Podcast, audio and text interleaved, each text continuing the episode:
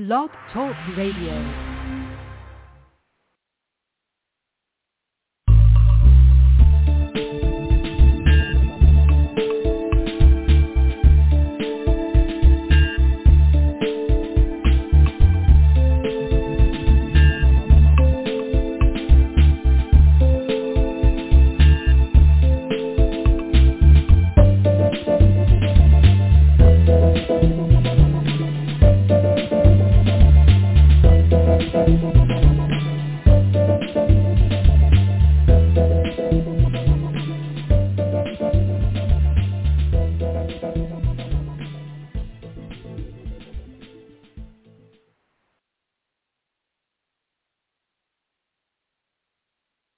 Betrayed by Hospice, brought to you in coordination with Marcel Reid and the Whistleblowers Summit and our producer, Marty Oakley.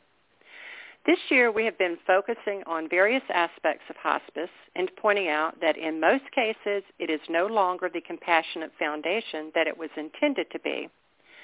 Dame Cicely Saunders created hospice in 1967 for the actively dying, and it was to minimize pain.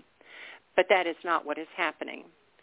We talked earlier this year about how the qualifications to enroll have been watered down to the point that people who are not in an active state of dying are being enrolled, such as somebody who goes to the hospital three times in a year or needs assistance to eat, dress, or becomes incontinent, or maybe they have dementia or a UTI that causes many of these issues and it just goes untreated.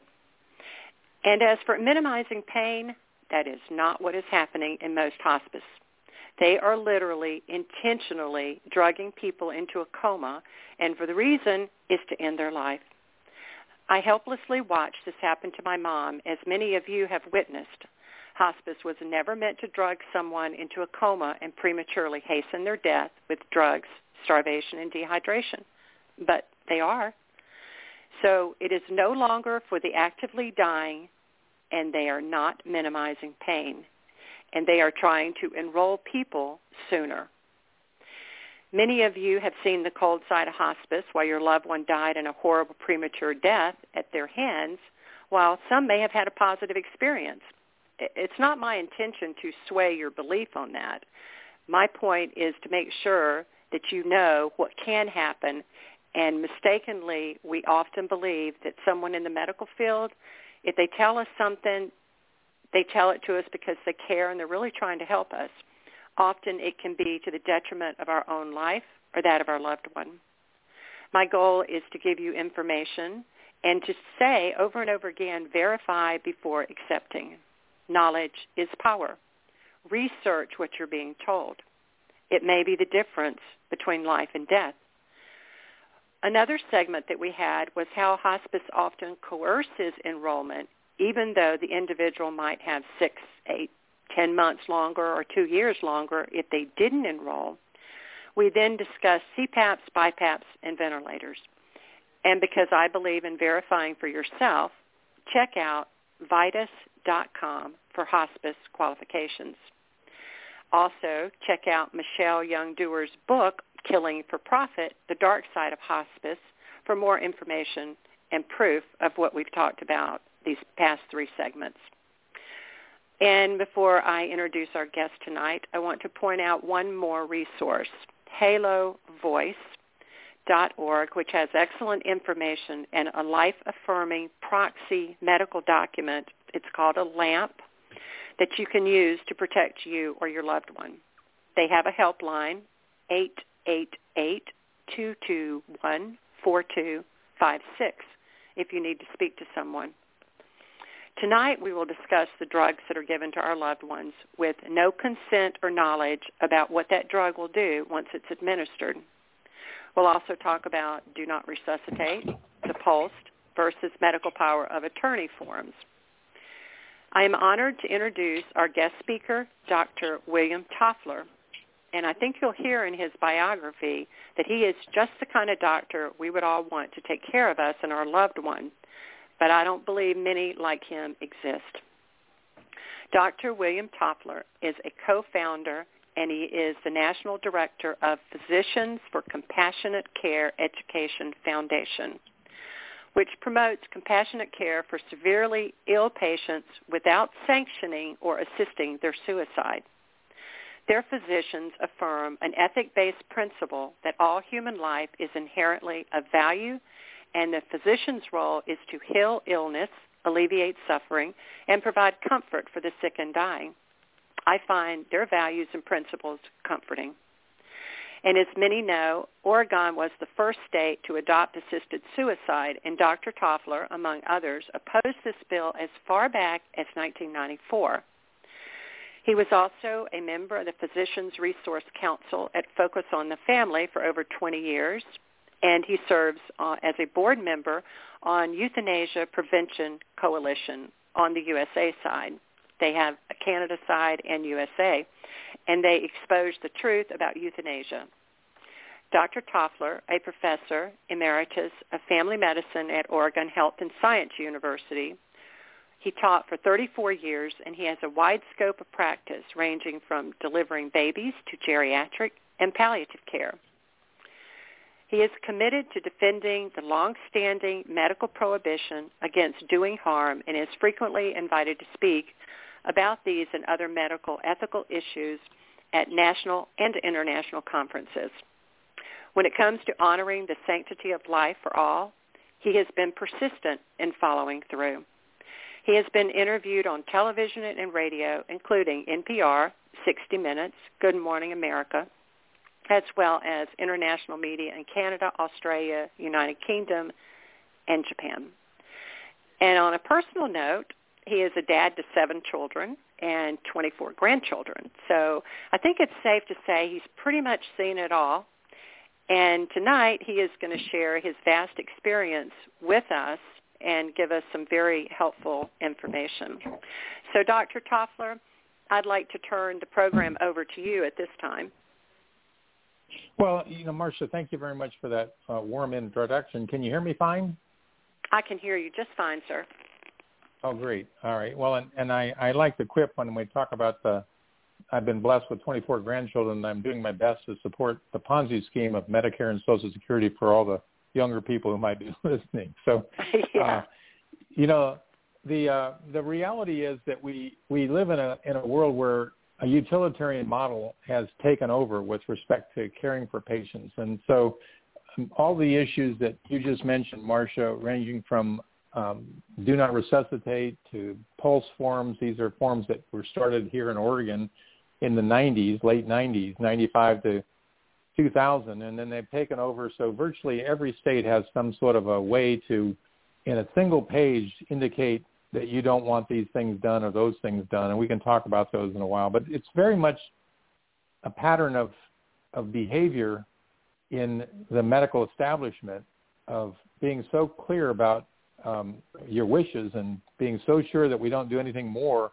that you know it's changed from maybe us in the past doing too much for people like when I was a medical student back in the 70s that I would be the youngest person. I'd get there with a respirator, having run through the hospital, and I'd be the one to get up on the bed and be um, doing CPR, doing chest percussions or chest, uh, you know, massage for the heart, essentially, where you pump blood by pushing on the chest cavity. And that was true even if the person was overwhelmingly on the way out in terms of their overall picture of disease. And so we treated everybody the same. So we've gone from that to now you have to fight for what you want done to you, where I have to get prior authorizations for an MRI, for a CAT scan. For heaven's sakes, I had to get prior authorization for crutches when I had a broken leg. I mean, just, you you have to fight for things. So I think many people, because of these national cases, have a fear of of of dying and being trapped alive on a respirator, like some of the national or international cases um, make. But at the same time, that's really not the problem today. Today, we're only too happy as a medical establishment to not do things to people, and and so even when something would be useful, you you're having to get uh, authorization for it, and in some cases, that authorization is denied even when it would be helpful. And there are famous cases of that now in Oregon which is terribly dangerous when you have assisted suicide that is 100% covered and yet the care to perhaps help you live longer with your cancer is denied because it's too expensive. In other words, it's too expensive. You're not worth that care. And you literally have so much of Medicare is being wasted by people who are armies of people trying to deny care with armies of people trying to get them to agree to proceed with the care. There's a famous case here in Oregon.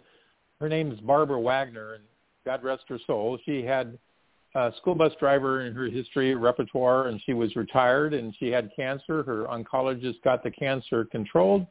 The cancer recurred some years later. He recommended a drug called Tarceva. Tarceva wouldn't cure the cancer, but it would give a higher probability, 46% increased chance that she'd be alive in a year. And so the Oregon Health Plan that was in charge of her health care wrote her a letter saying that they didn't approve the Tarceva because it was $4,000 a month, but they would approve 100% coverage for her pain management, including assisted suicide. So think of this concept that we're going to pay to have you kill yourself 100%, but we won't pay for you to have a drug that might cost $4,000 a month. And remember, I said it, it gives you an increased chance of being alive over say six months. And so we're not talking about four thousand dollars a month for the rest of uh, you know thirty years. You're talking about you know at best maybe maybe three months, six months that she'd simply do better in that time period. And that's now been devalued. And in fact, they come up with these concepts called, if we give you this treatment, how many quality life years do you have? Things called QALY. How many do you have left? And they compare one person who they judge by statistical analysis to have less time uh, as being a, a lower priority than somebody who has, say, 20, 30, 40, or 50 QALYs left, Q-A-L-E-Ys. And so uh, this is a very terrible utilitarian model where we say certain lives are worth more than others, and it's it, it's very dangerous. And in in fact, she didn't get the drug from the Oregon Health Plan, she did get it. The, the drug company itself, you know, often people think of them as being cold, harsh, uh, money-making institutions, but they they they gave it to her for free, and they would be willing, if she did well, to actually renew it after a year. And so you you have more compassion with the pharmaceutical com- companies than you do with with the uh, with the institutions that you'd think that would be uh, trying to help you. You bought insurance, you would hope that it would be there, or your tax dollars paid for the health care coverage for your whole life, and you'd hope to take advantage of that. And this is a sad reality now. So, you know, we have a, a now institutionalized not only in Oregon, but 10 years later, Washington joined the fold. And by the way, that's actually a victory because everybody predicted once one state embraced situational killing at the end of life, they all would just go one by one like dominoes. And they were very much wrong about that because we were able to educate the public, um, the, those of us who understood the, dangers of assisted suicide, the cover-up of the real problems with assisted suicide. That is that, you know, that there is no investigation into these things that are happening in Oregon. They have second and even third-hand reporting of assisted suicides, and the doctor is almost never there. They're there less than 15% of the time. 85% of the time, the doctor is not present when the person takes a massive overdose of deadly drugs. And, and this is a, a sad reality. So they, and if, if there is something askance, they don't have the resources, that is the Oregon Health Authority, to investigate what might have really happened.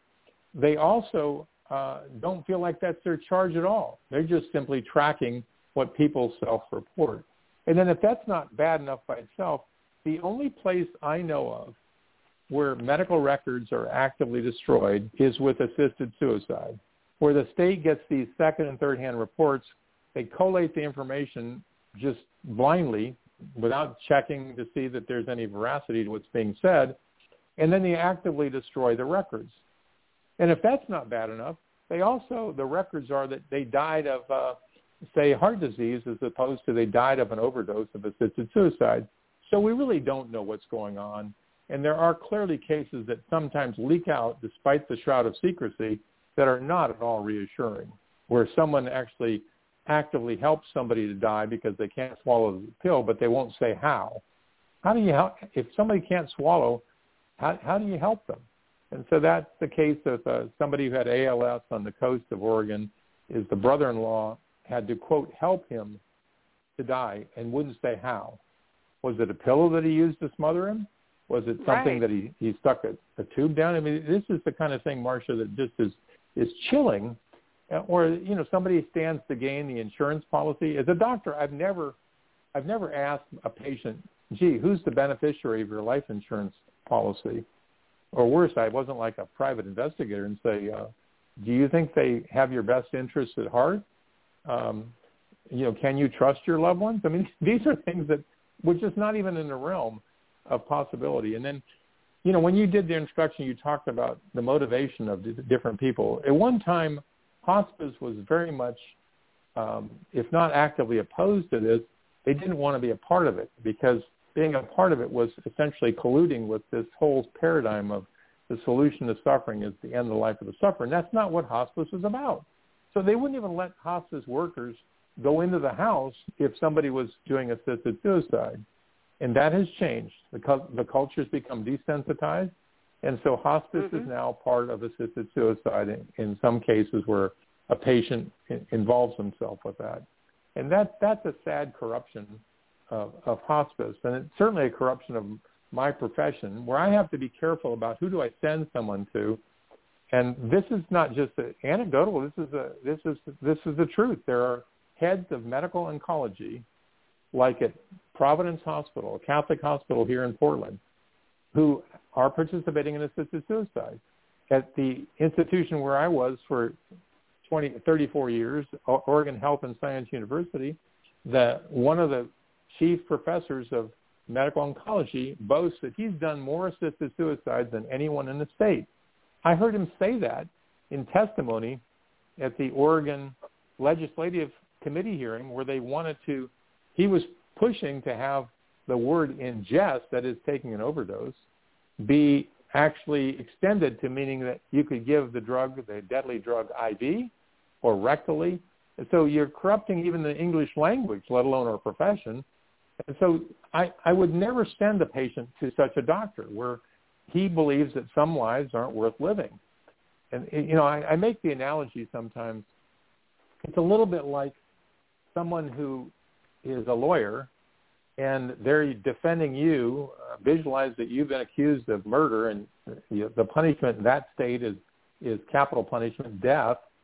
Uh, by the way, which often will use the exact same cocktail of drugs that we use for the so-called compassionate care of compassion and choices. But the lawyer defending you all of a sudden surprises you because he goes across the aisle and he, he now is actually working with the, the, the, the prosecuting attorney to convict you. And you say, well, that, that's impossible. That's a conflict of interest, isn't it? Well, if you don't think that is, and I, I don't know how anybody could say it's not, but if you thought, well, that's okay, he could balance it, you know, and he'd just try to follow what's just, and he'd try to follow his conscience and either convicting you or not. And he actually is the judge. He's deciding which lawyer is making the best argument. And if you don't think that being a lawyer for both sides and the judge of who, who's going to win uh, is bad enough. He's also the executioner in a case that's a capital case. So it's an incredible role conflict that I would argue no lawyer would, would ever think that this is a, a reasonable system. But somehow my colleagues who do assisted suicide think they can balance all those different roles in one person and do, do justice to uh, the care of a patient. And, it, and it's simply not true. Uh, you know, one of my colleagues that helped start Physicians for Compassionate Care more than 25 years ago, basically had a patient come to him who had colorectal cancer. It wasn't operable. And basically the woman said, I'm not here for chemotherapy, radiation therapies. I don't, I don't want my hair falling out. I'm just here for the pills. I voted for assisted suicide and I'm just here for the pills. And so the, the reality is that uh, uh, he not being a vending machine kind of doctor, not believing that assisted suicide was health care, he, he, he, he did some inquiries that said, you know what, tell me about that. Tell me what you're thinking. And, and found out that she had a son in the police academy, found out that, uh, you know, she would like to see him graduate. don't you want to see him get married? She thought about it. She changed her mind about this uh, assisted suicide being the right thing for her. So she agreed to the chemotherapy and radiation therapy, and and thankfully the tumor just melted away, and and uh, her hair did fall out. That one of her fears, but it grew back. And five years later, she saw him in a restaurant, and and she thanked him for saving her life. That had he been one of those suicide doctors, one of the assisted suicide doctors, or the death doctors, as, as she put it, um, she wouldn't be there. And she was so thankful that he wasn't like that. That she was he was able to value her life even when she wasn't valuing it. And it's now been over 20 years since she was asking for assisted suicide. Now think of how many colleagues, and there are hundreds of them. Uh, now the, the good news is that out of probably 14,000 or more doctors who are licensed in the state of Oregon, uh, there are only a couple hundred who are actually doing assisted suicide, who somehow think they can keep all these roles straight. So I want to share encouragement with your, your listeners that, you know, it is possible to educate doctors to not be part of this, to educate people in hospice not to be part of this. But you really do have to ask your doctor or your hospice worker where they stand on these things because if they don't have a clear uh, stance on these things that my life is going to be valuable, whether I'm on hospice or not, my life's valuable whether I have a cancer or not, I, I think you should find a different care provider, either a doctor or a hospice worker or whoever. You exactly. aren't safe in, in people's hands where they compromise themselves and not realizing an inherent conflict of interest. And I, I, I want to stop there and just let you uh, reflect on what I said, Marsha, because I know you and I are peas in a pod about many of these issues. Oh, absolutely, absolutely. Well, and I wanted to ask you. You sort of brought this up because you know this lady made the conscious choice after somebody took the time to talk to her. That how many of and it's kind of a rhetorical, but there are people that come and they get the drugs, but then ultimately they don't take them. So they have a second thought about it later and they wind up not taking them. And I'm for somebody making an educated decision on what they want to do with their bodies, right? You know, the one lady said, you know, I don't want to have chemo or radiation. But you talk to that person to determine whether this is really what they want. And if somebody really, really wants to commit suicide and you give them the drugs, but they don't follow through with it, and they really didn't want it, and maybe they were just depressed, you know, you don't know what somebody's circumstances are, and if they just come in and say, "Give me the drugs," and you give them without having any discussion, they could change their mind. But once you've got the drugs, they change their mind. Now, where do those drugs go? Or if that person well, changed their mind and somebody else gave them to them, and there's your slippery slope because you could talk a person with dementia or um, a disabled person, you could talk them into taking those drugs, and maybe that is not what they want, and there's your slippery slope.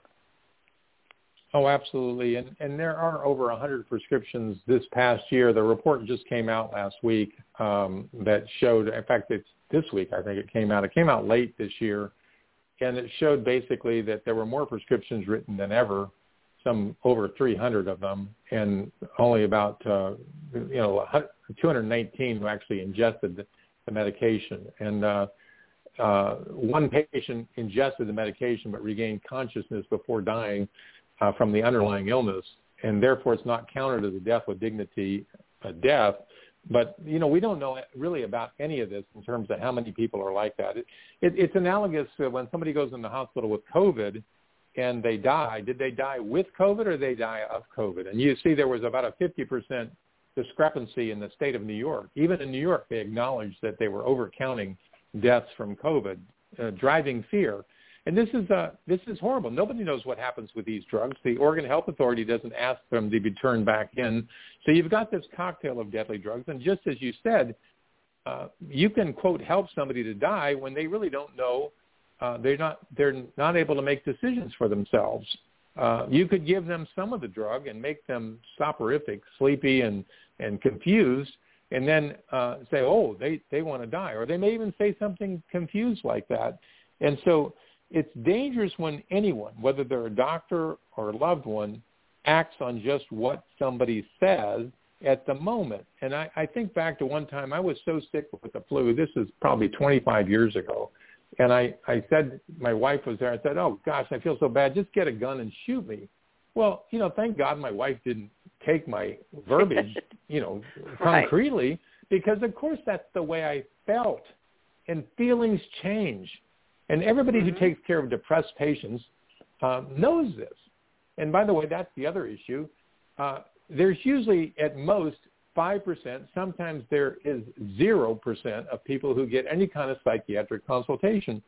And even when they do, one of the famous cases in Oregon that leaked out into the press because you'd never find it from the, the, the people who do the bean counting at the Oregon Health Authority, it leaks out in the press that Kate Cheney uh, is a patient, her daughter Erica, she's a, she's a survivor of the Holocaust, and Erica, her daughter, went to one of my former colleagues, uh, a psychiatrist, who who was doing an evaluation to see if she qualified for assisted suicide. Well, she wasn't imminently dying, but she was a confused person who, uh, like our president, has some memory issues, and and basically the the reality is. Um, she really wasn't clear that she was asking for it. She was more passive. And the, the, the psychiatrist formally said in a written evaluation I, I'm not going to authorize this. I'm not going to approve this as a with a psychiatric consultation because it's not clear who's really asking for it. Her daughter seems coercive. So what does what does her daughter Erica do? She takes her to another doctor, and that doctor is a, psychologist, not a, a, a medical doctor in the sense of a psychiatrist, but but a psychologist he didn't use the word coercion, but he also refused to be a signature on assisted suicide for, for Kate. She goes to a third doctor, doctor shopping, and it's a Kaiser doctor who, who believes that she's a good candidate for assisted suicide. Now think of the danger there. I mean, Kaiser is a, uh, a an interesting concept of HMO, a closed system, where basically the less you do in a closed system, the more you make. Now, I'm not I'm not throwing stones at Kaiser. I'm just talking about a co- conflict of interest. Kaiser does excellent care with lots of things, and it does a great job of of health promotion and that that sort of thing. On the other hand, when it comes to expensive things, you have to get the same authorization. If you want to go outside the system, you have to get a second opinion. But basically, to authorize assisted suicide to somebody who's in the Kaiser system is to say, I'm only going to have to spend at the time $100 for the deadly medication and if I do even one test, like a CAT scan, I'm going to spend thousands of dollars. And so you see the conflict of interest. And again, I'm not even saying that I think his name was Richardson, is the doctor who did this. I'm not accusing him of that. I'm just saying when you don't get the right answer from one doctor, you go to a different one until you get the answer you want. In this case, you get the answer you want, and we're talking about life and death. This is a horribly dangerous conflict of interest and it's even more so in a capitated system where you know there is an inherent conflict that when you do less, you make more, and that's did they uh, you know did they do it? Did Kate did, get yeah. did um, Erica get the drugs? Yeah, and what's more, she was she was very much uh, committed to what she'd done. She thought it was right, and she saw the doctors like Linda Ganzini as being obstacles to getting the care that her mother needed. So you see but did her mother want even that? among families. Say again? What did her mother want? Well, again, it's hard to know. I mean, it's like if you right. ask uh, uh, uh, certain leaders of the country something and one day, uh, they don't know what they said then, and they're they're contradicting the themselves day. the next day. I mean, we're well, already seeing that in a, on a in an international level with somebody right. who doesn't have the same capacity that he had when he was um, 20 years younger. And again, I'm right. not being political here. I'm just saying no, understand. you have to be blind, not to see that. Yeah. There was um in United Kingdom there was a lady, an elderly lady who had made the comment that if I ever got dementia, I don't want to live like that. Just kill me, you know, like you were saying with the flu. And she said she wanted to be euthanized if she ever got dementia. Well, she unfortunately came down with dementia and they actually put something in her coffee or her tea to calm her down to make her sleepy but when they went to give her the injection, she was alert enough and that she started screaming and saying, I don't want to die, I don't want to die, her family held, and you may even be aware of this, this is just a couple of years ago, her family physically held her down while they injected her and murdered her. That's murder. Yeah, it is, and, it, and it's what's so dangerous about these advance directives is that people ought to have the right to change their mind. Uh, it's it's just uh, it's mind-boggling. Like the people who claim to be pro-choice at the beginning of life are upset because some people change their mind after they take a chemical pill to abort their unborn baby um, to, to deprive it of the progesterone it needs, and they're unwilling to uh, acknowledge that they could take a lot of progesterone and overcome the blocking effect of the pill. And, and I often say, I thought we were pro-choice. I thought we were for women choosing to do what they want to do. I mean, if they wanted to choose, why would you be against them changing their mind? Are you so committed that they abort their unborn baby that you don't let the woman have a choice? I mean, it, to right. me, it's astonishing. It, it really unmasks, I guess. Uh, I know what we're talking about at the end of life here, but I'm sort of saying it seems to be the same people often who are absolutely for choice, choice in dying, reproductive choice. And and when somebody changes their mind, they're so committed to the sacrament of assisted suicide or euthanasia that that they want to go through with it even when a person changes their mind. So I would say if if someone listening to this takes anything away from this, do not put in writing that you don't want X or Y. And and that's the other thing about this whole advance directive thing you know, I have people coming in because they're so fearful about these cases where somebody's quote trapped alive on a respirator that uh, that they they they want to be DNR, do not resuscitate. So I often say, you know, I, I don't think that's a good idea because it depends on the circumstances.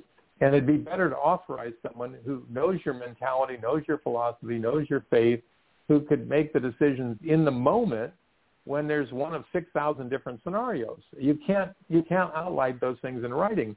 And they say, no, I want to be DNR. So what you're saying is you, if you were choking on a piece of meat in a restaurant, you wouldn't want me to do a Heimlich maneuver. And he says, oh, no, I want that. Well, I say, well, be careful about labeling yourself do not resuscitate because that means that the EMTs coming can pull this up electronically, a statewide registry, see that you don't want things done, and they won't touch you because they're going to follow that that edict, that order that you you signed. And in some cases, the sad thing is that doctors can fill this out, and the the signature of the patient is optional. So literally, think about the words: physician order for life-sustaining treatment. It's a physician order. And in many cases, it's optional for the patient to sign it. Uh, this is terribly dangerous. It's putting the power of your life, your death, in the hands of someone else. And you know, I think it, I think it.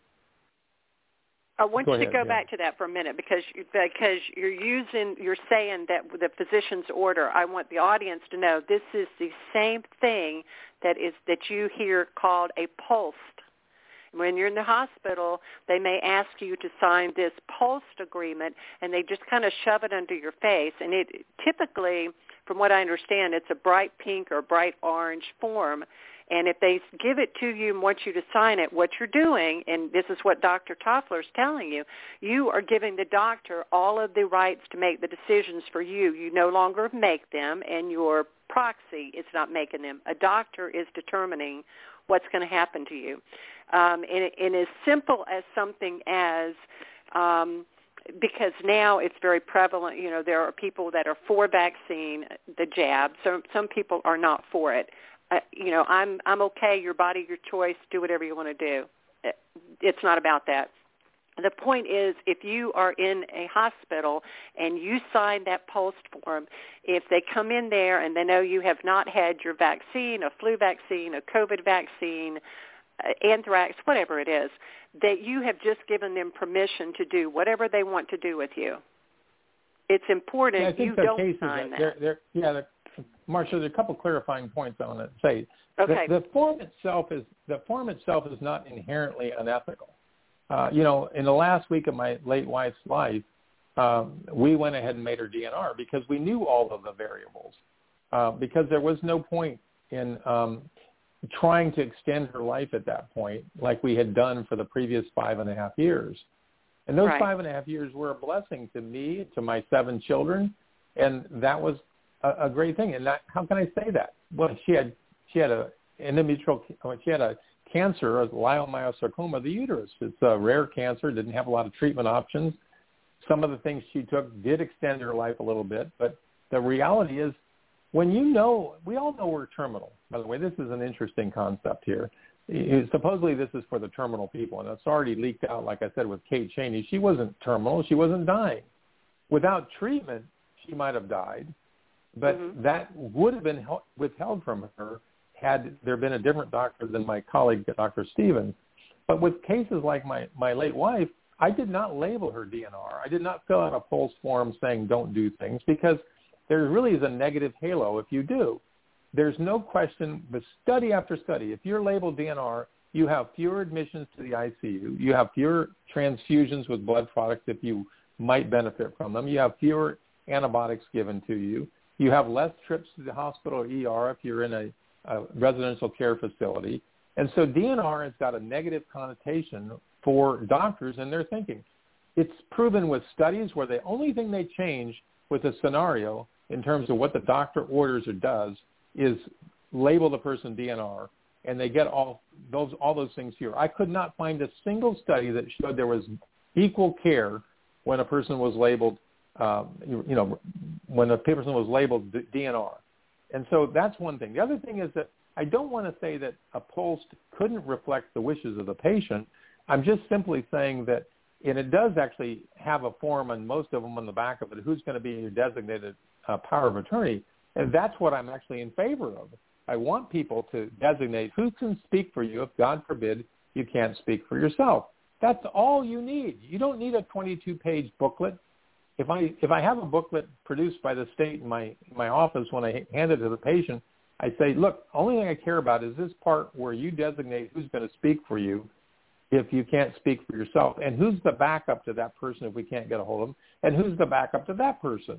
And so in my case, I have seven kids. I've picked three of them, and I put them down in order uh, in terms of who I want to be the decision maker if my if my kids are squabbling about what to do with me if I can't speak Mhm. for myself. And and that allows all of the different circumstances to be taken into account. Because by golly, they say I don't want to have intubation. Well, every time you have an ap- appendectomy, you know, you get intubated unless they do it under local. And the and the reality is that this is a this is a standard care for a, a routine surgery, a bunionectomy. You know, people get intubated. So this is not some extraordinary care. So that's the point that needs to be decided because at some point it is okay to say, you know, this is checkmate, like with my late wife in the last week of her life. We, we knew there was no other options and we had to just do our best to control pain with, with appropriate doses of, of medications that, that are life-giving. These are not dangerous drugs if they're used appropriately. And in fact, I, I confess, I'm a doctor. I've been a doctor at the time when she died for well over 25, 30 years. I guess maybe 35 even at the time she died. And the right and the reality is that what what I needed was the confidence to give more pain medication. And when she had acute shortness of breath from uh, air trapping in her lungs, we we actually got admitted to the ICU because the doctors in the ER didn't feel comfortable giving her transfusion when she was really anemic. And so they wanted us to go to the ICU. We go to the ICU and to make the, the story uh, short, when we gave her blood, it didn't help. When we gave her more oxygen, it didn't help. Again, it's an air trapping situation. But the nurse, the one-on-one nursing in the ICU, was more aggressive with giving her morphine than I had been comfortable doing at home with my own wife. And so with that, it caused her to relax. She didn't need as much oxygen. And so she did fine with less oxygen by taking a little higher dose of morphine or a morphine equivalent like oxycodone. So the data shows that if you use pain medication like morphine or oxycodone appropriately, you actually live longer. It's not a lethal drug, even though it's been used and uh, over years, decades now, as part of the cocktail for, for deadly drugs. But I want to encourage people not to think of the drug as inappropriate to use because it's it's I once heard a hospice nurse and this was a good hospice nurse who was in the in the line of Dame Cicely Saunders who wanted people to live well until they died naturally. Well, this nurse from Eugene was the star of the first 60 Minutes show I was on because she said to Morley Safer, God rest his soul, he, she said, you know, morphine is like God's gift to the dying. And so you, you see, there are really good people like that ICU nurse one-on-one with my wife who was appropriately using morphine and helped my wife have the most comfortable days in the last week of her life. And there are people like that wonderful uh, hospice nurse in Eugene who was on 60 Minutes who basically said to Morley Safer, you know, uh, maybe I'm a Pollyanna, but uh, but it's not that bad when people get good hospice care. The problem now is that since some hospices have been corrupted, some hospices, as you said, Marsha, are admitting people uh, before their time, so to speak, in order to right. get more people on the rolls. And then the odd thing about the billing and, and the payment for hospice is that, again, like Kaiser, they don't want to have you going to the hospital even when it might be appropriate. They don't want you to have interventions um, because they're they're they're supposedly giving you comfort until you die. Well, people who are on their way out uh, can get acute illnesses as well. I'm going to give an example with my late wife. At one point, her metastatic disease was in her fra- was in her thorax, the, the thoracic vertebrae, and one of the vertebrae actually collapsed from a metastatic lesion. Uh, the strength in the bone was gone. It caused exquisite pain with pushing on her nerves. Now, the death movement would say, well, there's nothing you can do here now. This is not a, you're going to die in a few months anyhow, so uh, we're not going to do operation. Well, fortunately, we didn't have doctors like that. We actually had one that got creative. He did what's called palliative surgery. They stabilized her spine. Uh, he was smart enough to ask her, "What do you want from me? I mean, you know, I can't cure the cancer essentially, but I, I want to help you." And she said, "I want to see my my son graduate."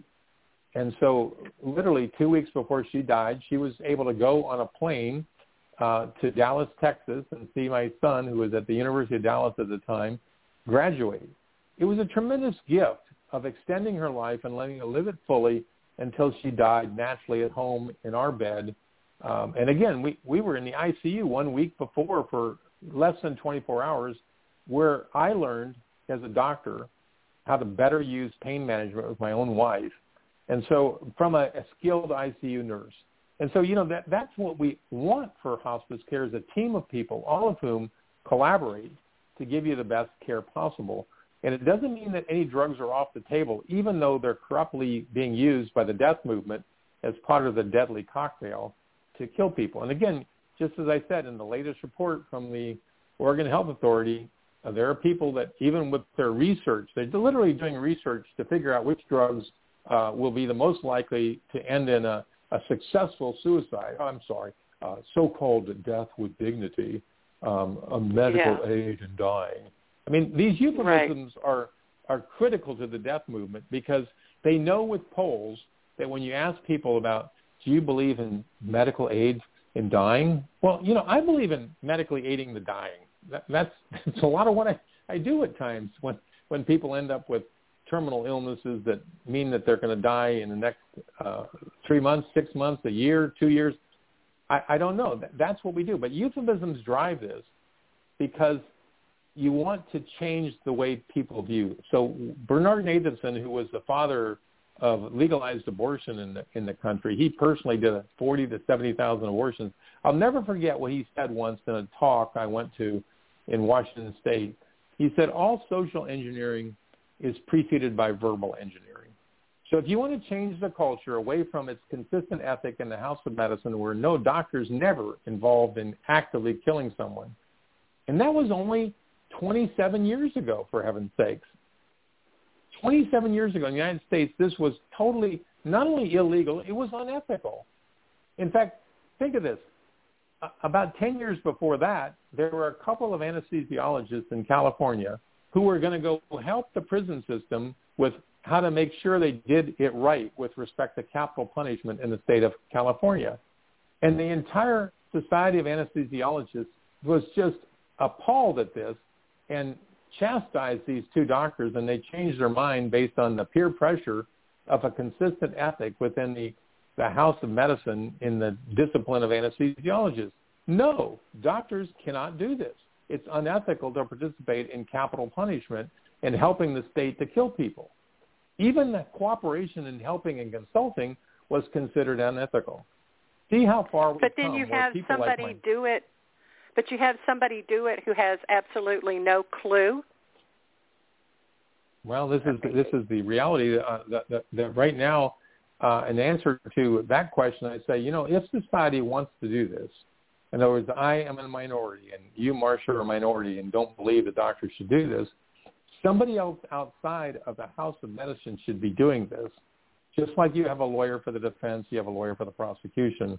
You do not have the same person trying to, to hold both roles. So if I were going to pick someone, and again, I'm not picking on on anybody because I'm upset with them. I'm just simply saying veterinarians have a lot more skill at this. They've been formally taught about how to put down small and large animals because basically we do treat, thankfully, animals different than than humans. There is a difference, even though I love dogs, I love cats. Uh, the, the reality is that uh, I lost my dog just uh, 14 years old who, who couldn't move anymore. He was literally paralyzed. And so the, that was the way we treated. Now, dogs don't have philosophical conversations like you and I and audience are listening to this are having. And so, mm-hmm. yes, there is a difference between animals. Now, again, I'm not here to debate animal lovers or the like. I love animals.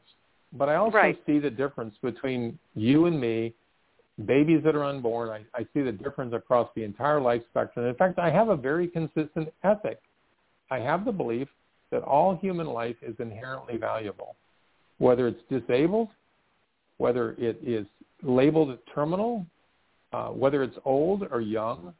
And I, I, I sometimes I've done this before. I've asked the reporter who's interviewing me, is there some part of the human family you don't think valuable? And they, to a person, they never answer the question because they, they, they're not interested in really having a, an honest discussion where we realize the bigotry and bias inherent in the paradigm of some lives are worth uh, worth living and others aren't. I mean, the very fact that you would make this for six months is is uh, is arbitrary. It's subjectively bigoted against people who have less time pre- statistically to live. And I, there's a couple comments I'd make about that. I, as a doctor, never got a, a crystal ball reading course. I have been wrong about how long people live by years. And so have all of my co- colleagues. Everybody has an anecdote where somebody was told they have three months to live and that person's alive and well 10 years later. And that's, that's one aspect of this, this thing is just uh, wrong. And then the other aspect is what makes three months, six months, a year correct? In fact, it was Kevorkian who was killing people in the back of his Volkswagen van with a with a jury-rigged uh, death machine that uh, people and he killed almost 130 people and never was prosecuted until finally on 60 Minutes, that same show, uh, he did a snuff murder essentially. He was the one that pushed the IV injection of the deadly drug, and that was what got him in jail.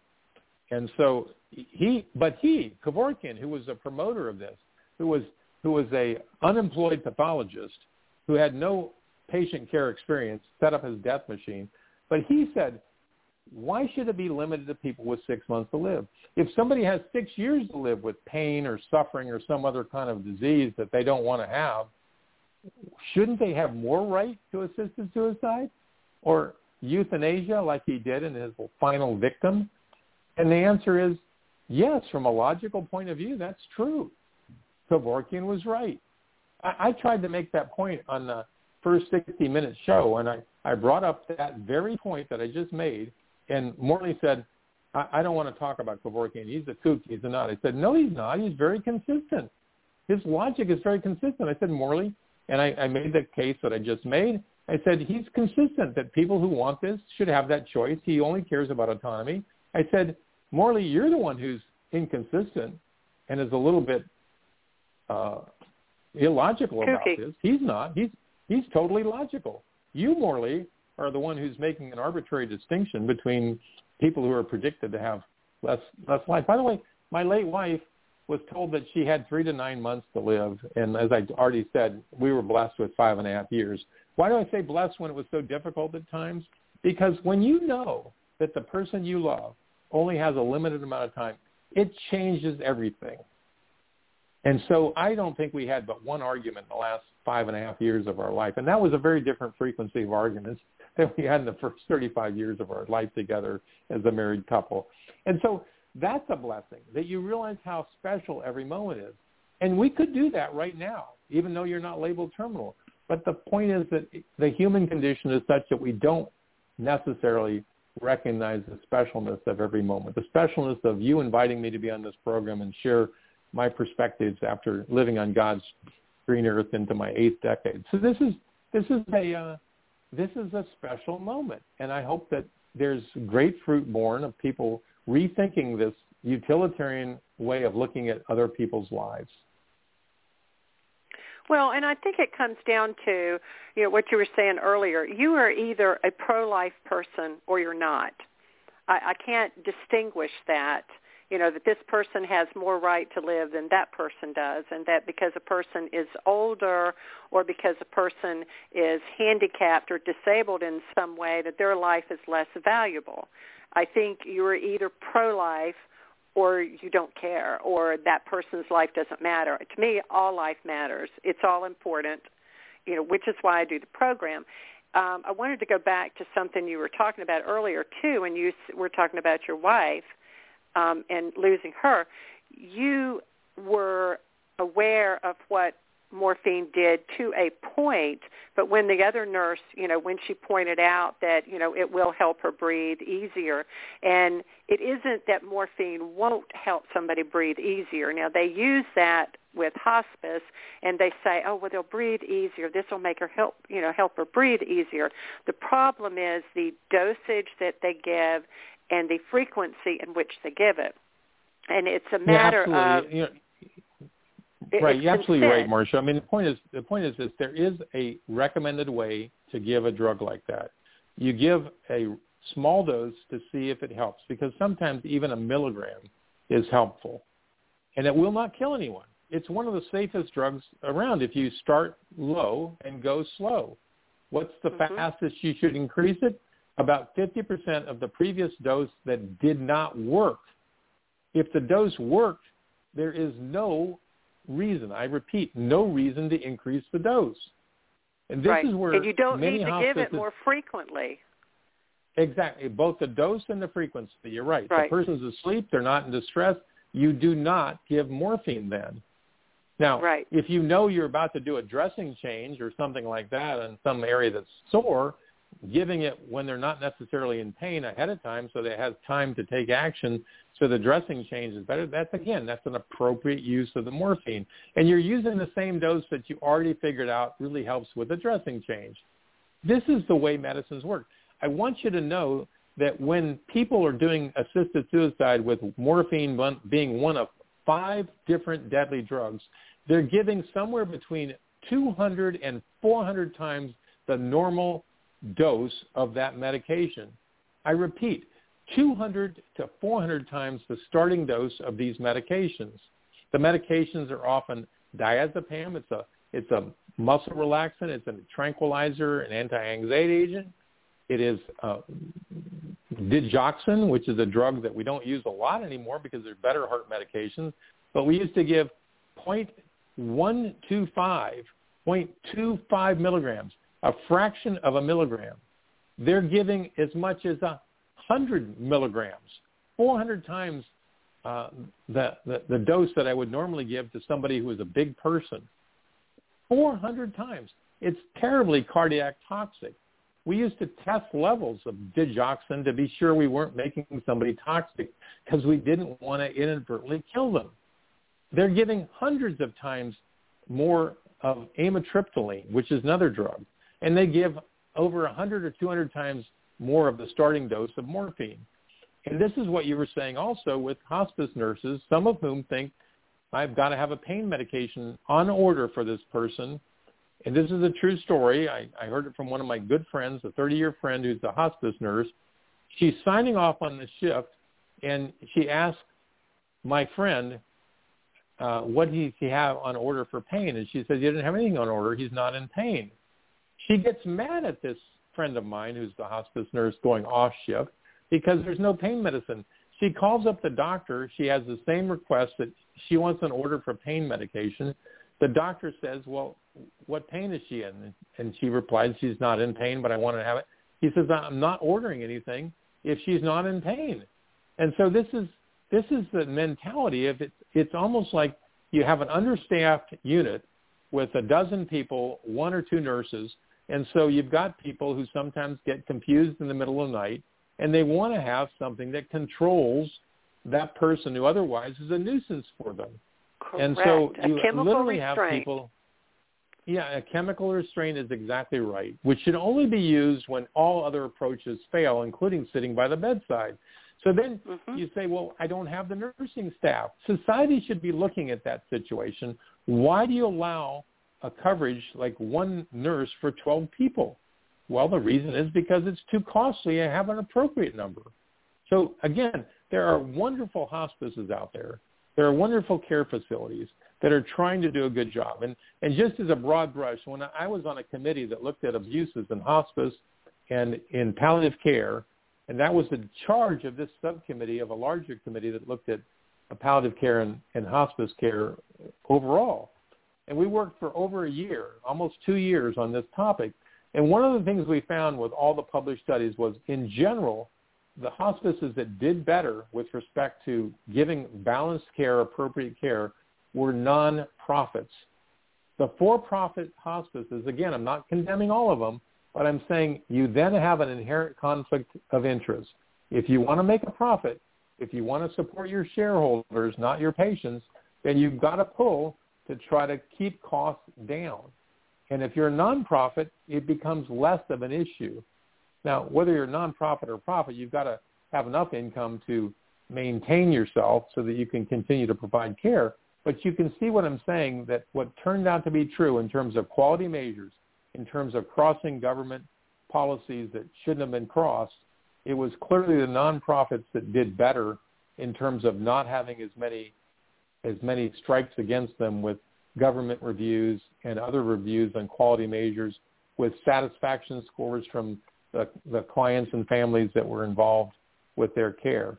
And so just having nonprofit as a as a representation of what you are is at least one indicator. Again, it's only an indicator. It doesn't mean you can't have problems no matter what organization or system you have because uh, just like there are a million doctors in the country roughly, I'm one of the million.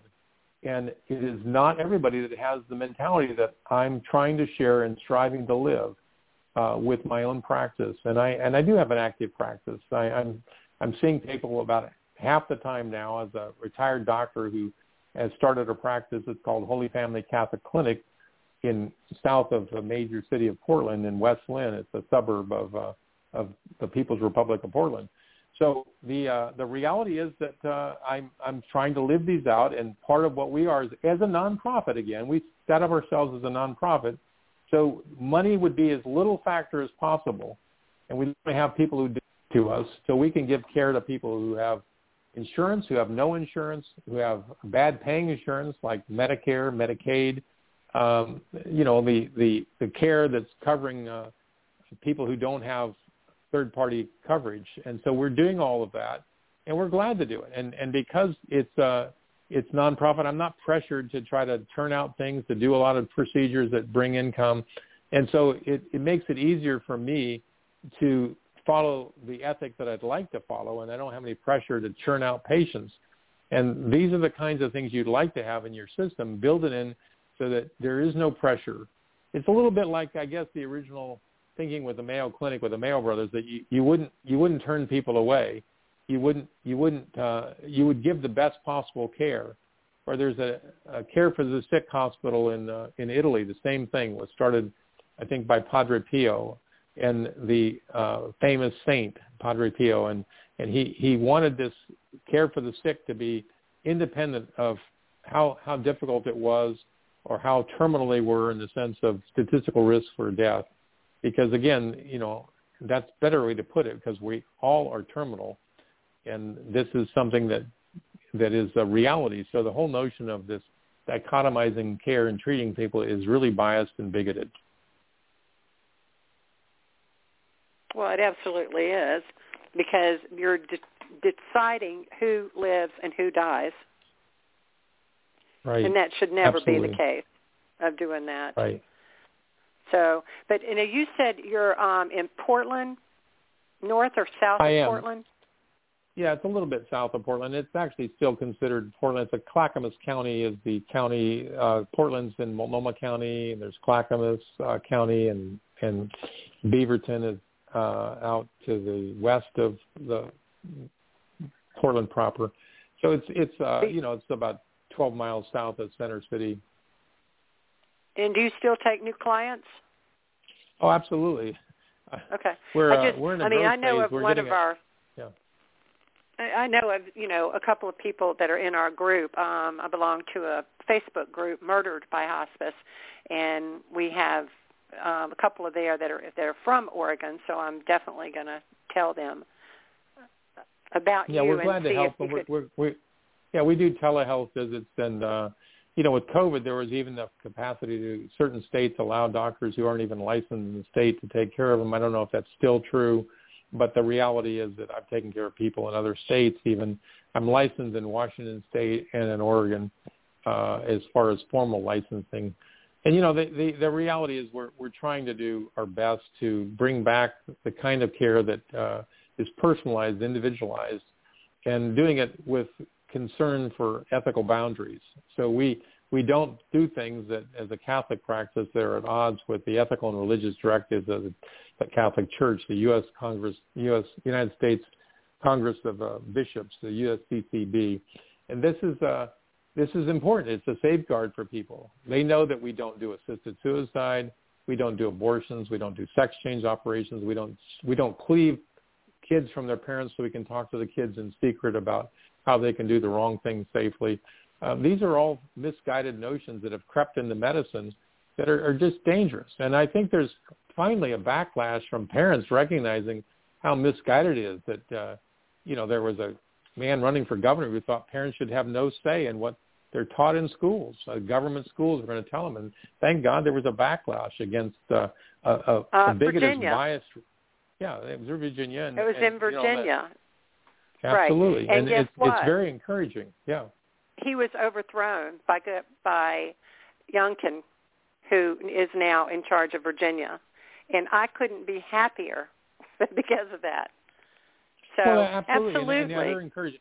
It wasn't just Virginia that went uh, deeply uh, in a different direction than it historically had recently, but also uh, San Francisco. There were three school board members who uh, who were Uh, woke and they wanted to do the same kinds of things, and they got ousted three to one.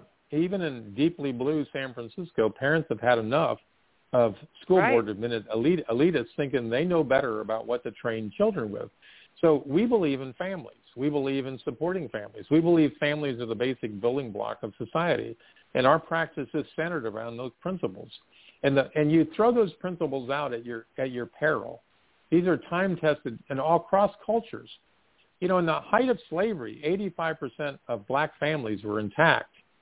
And now in our nation's capital, uh, 85% of babies born, even as late, or as early as, as the mid 90s, 85% were born to single parents. Now, you say, well, what difference does that make? You know, we, we anybody can raise children. A, a community can. Well, let's see. Of the people in prison, based on a Texas study, 80 plus percent, I think it was actually 85% of the males in prison, whether they're black, white, green, yellow, purple, came from fatherless homes. What does it tell you? There is a different role intrinsic in the human condition for fathers and mothers. When fathers are missing, it is a correlate, an absolute strong correlate with what destroys not only families but society. And so it, it, I'm just talking anthropology here. I'm not talking about uh, opinions about sex. I'm talking anthropology. So if you want to correct the problems with our society with respect to families, then do things to encourage fathers to stay with the the mother, the, the Right. mother who father who, who who bore their child, and and if that doesn't happen, you are swimming upstream in terms of risk factors. And not, again, I'm not criticizing single parents, mothers in particular, uh, who are heroes. They're heroines, if you will, uh, in having to deal with difficult circumstances. They should be celebrated. They should be given awards. But you don't want that as the default. That's the circumstances where someone gets killed or unfortunately divorces or walks away from a, a live-in marriage or live-in situation. It's not even a marriage. And so you, you throw these things out at your peril. These are like throwing the baby out with the bathwater, and that's what I think our society's done. And if you have people who are getting support from both parents, they're just at lower risk of going to prison for things like violence against other humans. And that, that is an important issue. So I'm just talking anthropology here. And, uh, you well, know, people can disagree. Addition, no, and I agree with you. But in addition to that, you also have the parent, and whether it's a single parent, a mom, a dad, or a family, you have the parent that wants to be a friend to their child instead of being a parent to the child. And so discipline has been thrown out the window, whether it's because you have a latchkey key child because, you know, both parents work or if it is a single parent that's working. But the discipline has been thrown out, so people are not being given the discipline of what's the difference between right and wrong. And we see that coming up into society that people don't know the difference between right and wrong, which is to me the situation when you have a hospice type situation where a nurse comes in and finds nothing wrong with euthanizing a person that they determine their life is not worth living and they go to bed that night they get up the next morning they go back in they do it again. And so we you're, are you're creating a society of people that don't have ethics and morals and they don't they don't have compassion for people and you know you see well, it with the grab and and stealing and all this. They have no compassion for that store owner and they have no respect for authority. Well you're you're absolutely right. Uh, and I, I think that the the values we get are caught from the modeling of those values by your parents. It's the chief they're the chief educators of every human that comes into the world. You don't come in without parents and you have either parents that have been given those values themselves, the Judeo-Christian values that held our society together for hundreds of years, or you just throw all of that out. You have an active disdain for those Judeo-Christian values, which has happened.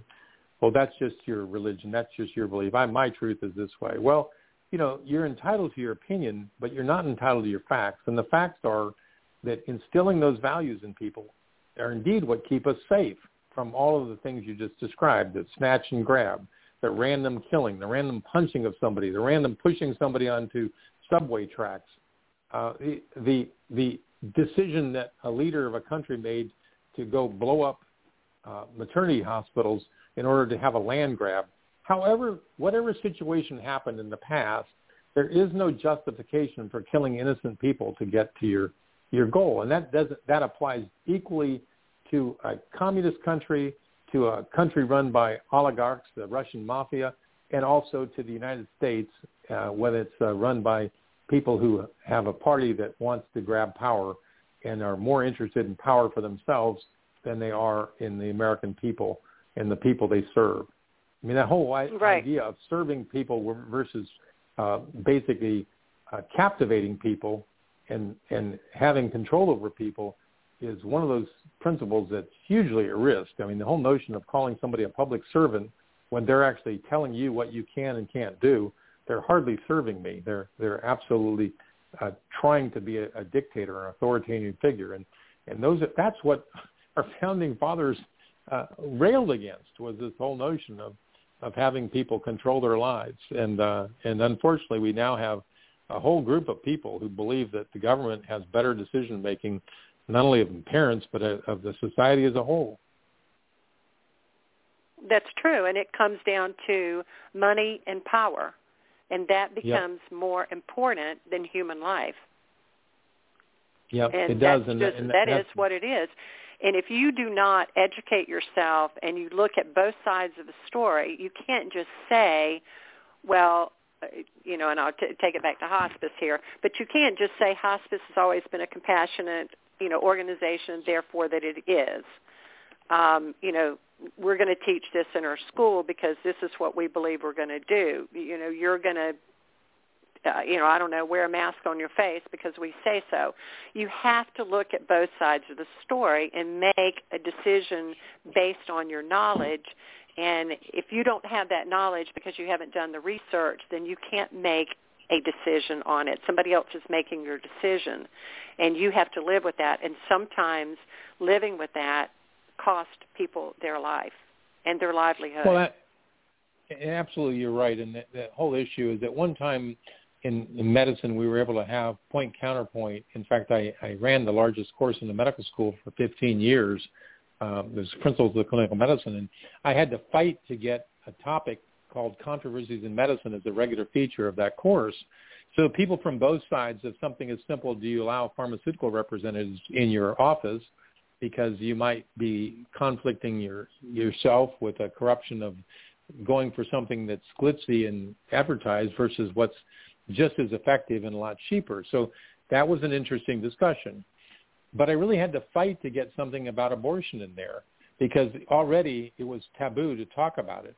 And that was the beginning signs of controlled speech in the university. But I managed, by the grace of God, to get that in there. So you not only had one person trying to present both sides, which is impossible because everyone has a bias about this, including myself. And so uh, we got people to speak in their vo- own voice on each side, and it became one of the most instructive things, not just for students, but with the small groups afterward with faculty leaders. We had to tell the faculty leaders not to say anything one way or another. They could not criticize for p- people for having an opposing point of view. And at times I had to replace a faculty member because they could not do that. They could not allow students to uh, be themselves without being critical of people holding a different view. Uh, but still, we were able to do it, and we had it for abortion, we had it for assisted suicide, and that was a healthy university environment. Today, it's not possible. I'm not at the university largely because at one time the diversity that I represented, even as a minority, was welcome. In fact, the department chair was even proud of it. Now we have a woke culture. I'm clearly with the views that I've already shared on this program, uh, unwoke, if you will. I am awake, but I'm not woke. The woke is a, uh, to me now, a pejorative term of people who believe that their way or the it's my way or the highway. And if you right. say something contrary to my narrative, you are hateful, you're a bigot, you're a phobe this, a phobe that. And this is unbelievable. This is the United States. This is not supposed to be China. It's not supposed to be Russia, where you're if you have the wrong point of view from the point of view the prevailing power, the prevailing uh, president, the, the prevailing leader, authoritating voice, um, then you're you're canceled. Uh, or worse, I mean, in in Canada, we just had an example with the the prime minister just basically froze bank accounts of people who had a dissenting voice from his, and this is this is astonishing. Uh, it, it reminds me of Reagan's phrase: "It will take less than one generation to potentially lose everything that the founding fathers gave us with our Declaration of Independence and our Constitution, uh, one generation, you fail to study history. You fail to study that this is how uh, despots get into power. This is how uh, national killers, uh, a Stalin, a Hitler, and now a Putin comes to power is by absolute suppression. A Xi in China, where the people who tried to tell the truth about COVID and its origins suddenly disappeared. Uh, you even right. have athletes that are uh, taken. This is what we're we're heading for if you don't allow free speech, which is one of the fundamental principles that America used to have. So if I can't be in a university with an opposing, opposing point of view, or because what I say to a patient, which is the truth based on anthropology, science, I, I said things like, I'm concerned about people who have sex change operations because 10 years later they have a 19-fold increased chance of suicide. That was considered hate speech. You cannot make this up.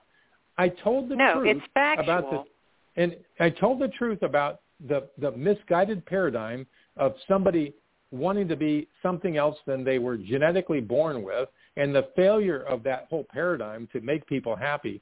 You know, I said this to one of my colleagues. This is very current. This is in the last year. I said that was one of the, the strikes against me with having been a full professor and an emeritus professor at Oregon Health and Science University, and that was one of the strikes against me.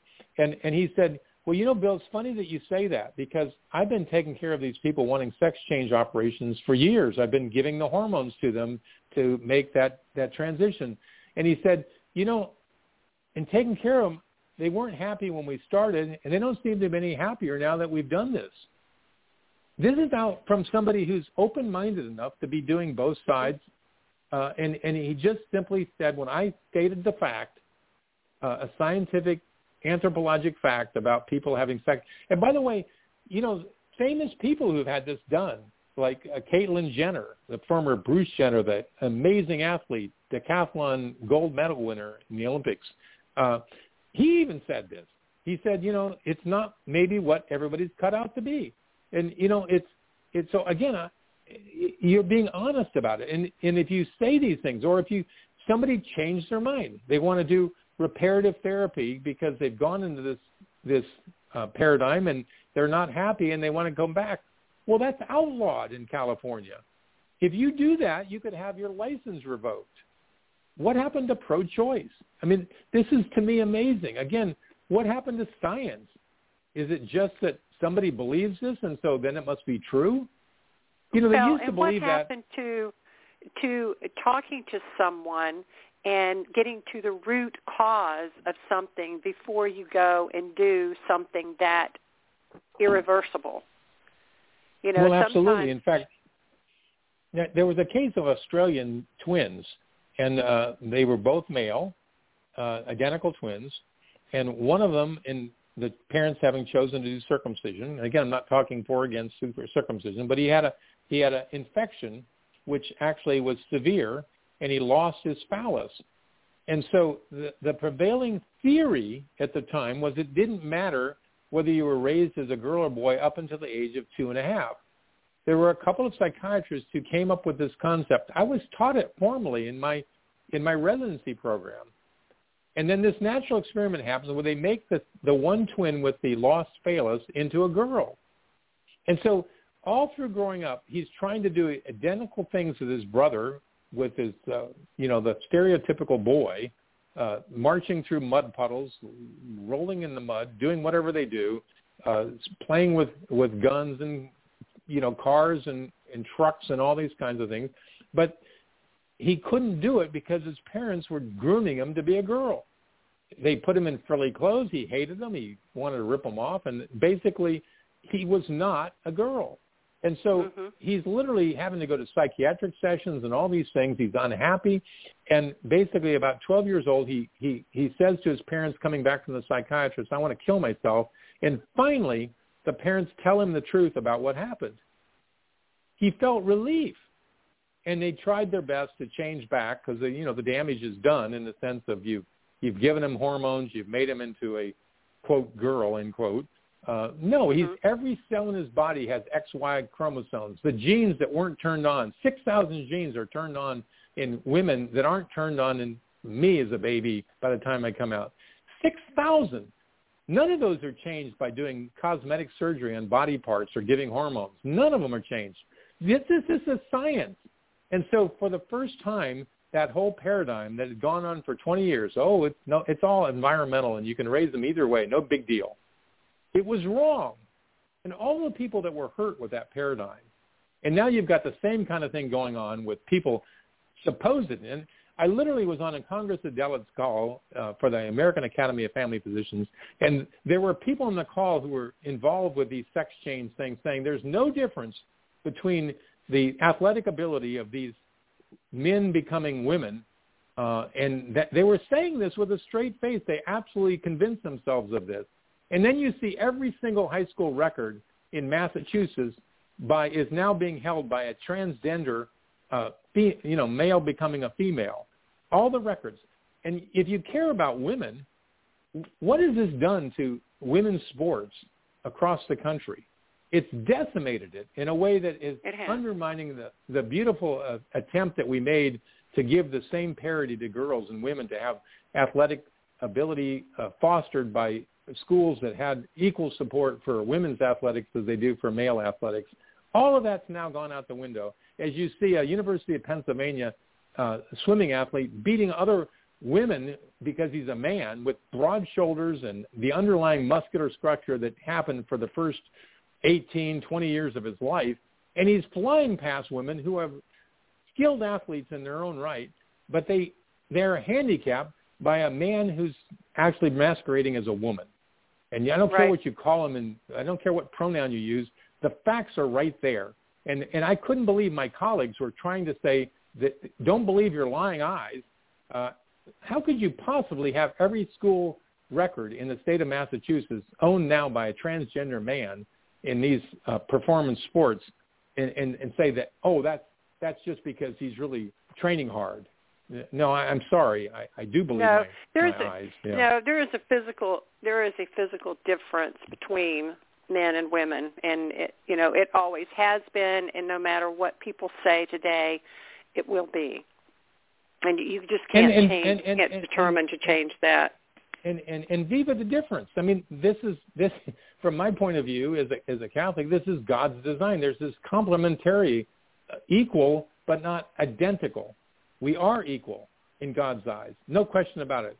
But you have talents and abilities that I don't have, and I can try to to, to emulate those talents. But there are things that are just inherently a part of womanhood that I could never have. And the whole notion, I mean, right. they're aborting well, the language again. Know, it's crazy. Even but I mean, this is the kind of mentality that that gets us into hospice, where it basically is is uh, we we may in one way be far afield from it, another way we're actually on target because this whole mentality of uh, I can do whatever I want with my life uh, is led to dangers because the government now, since that's the case, and the government decides exigencies are what they are, we we now can have control over your life. Right. Well, and they they do, and it comes down to um, a financial decision because with Medicare and Medicaid, they do not want to pay out more money. It's like you said earlier. If if I do this surgery on you, it's going to cost more money, and we don't want to do that. So therefore, we're going to bring you in. Giving you the toxic drug cocktail is not going to cost that much, and it's you know three ten days so like um, someone was talking to me uh, last week, and he had stated that his mother. He thought they. I was talking to him about you know what hospice does, right? And he said that he thought something had happened with his mother because they thought she was dying. She was in hospice. She didn't have anything to drink or eat for three weeks, and it took her three weeks to die. And I said, I you know, a person typically can live 10 days without food and 3 days without water. But he said they must have done something, you know, to keep her alive because she went 3 weeks without food and 3 weeks without water. And I said, "Are they giving her IV with fluids?" And he said, "No." So that's really not no, physically I, possible, I, I, right? I think I wouldn't. I wouldn't. Well, I, I wouldn't adhere to uh, the standards of the three days and four days. One, everybody's an individual.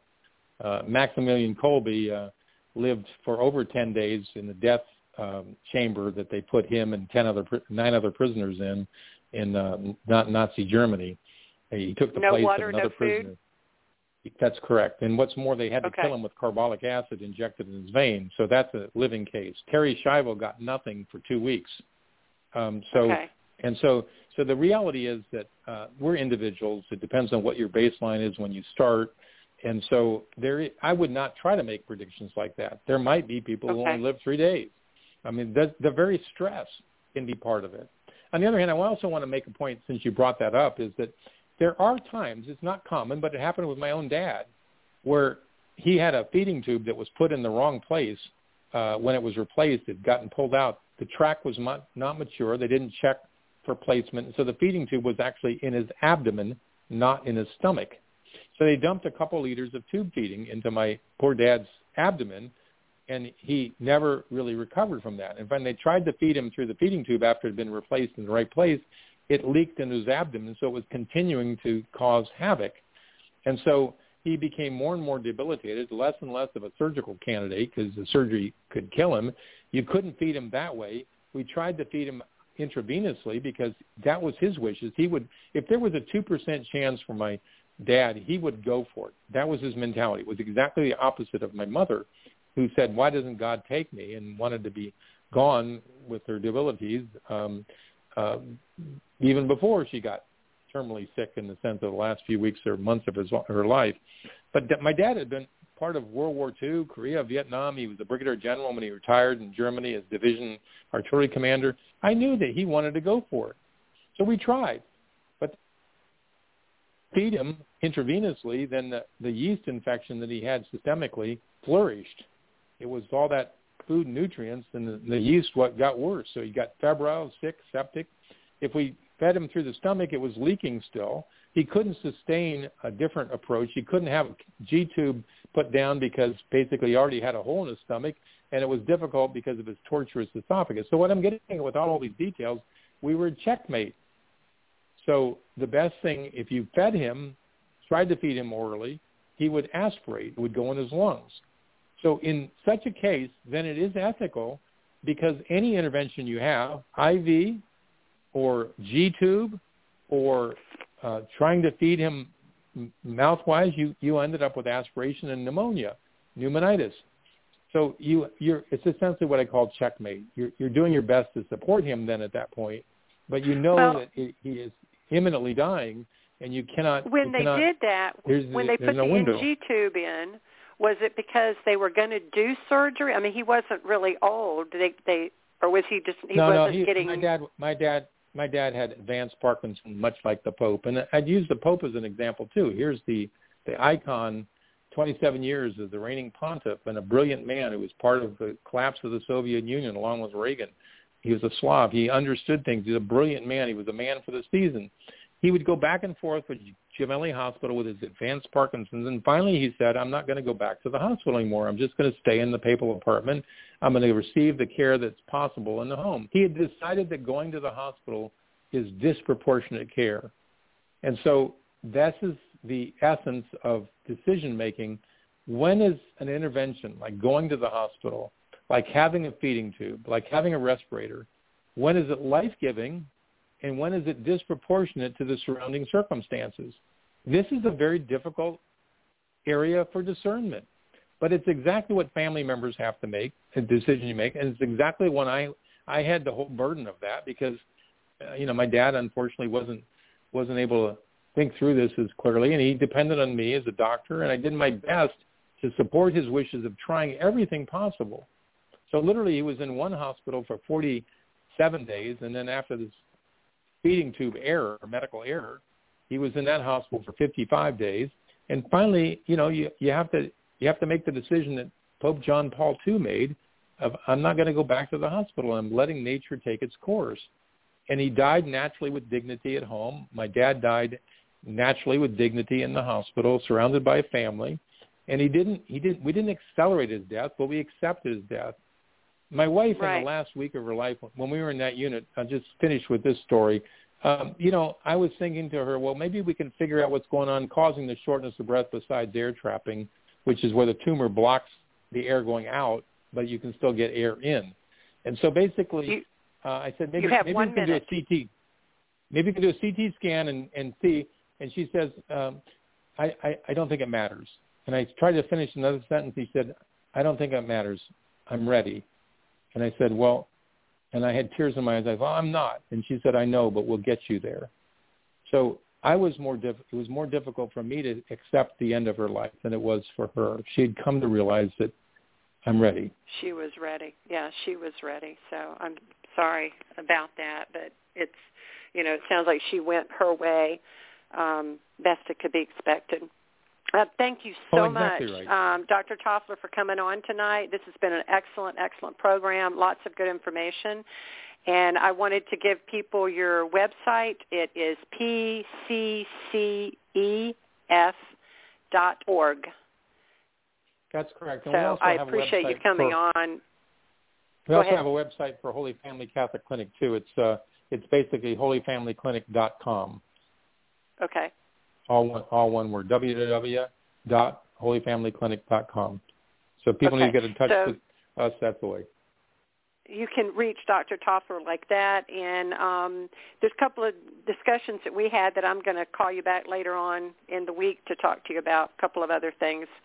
So um, I Great. appreciate you coming on and excellent, excellent information. Thank you very much. And Glad we'll be talking to you soon. Okay. Thank you. Everybody, Bye-bye. good night. Have a good evening. Good night, everybody. Bye-bye.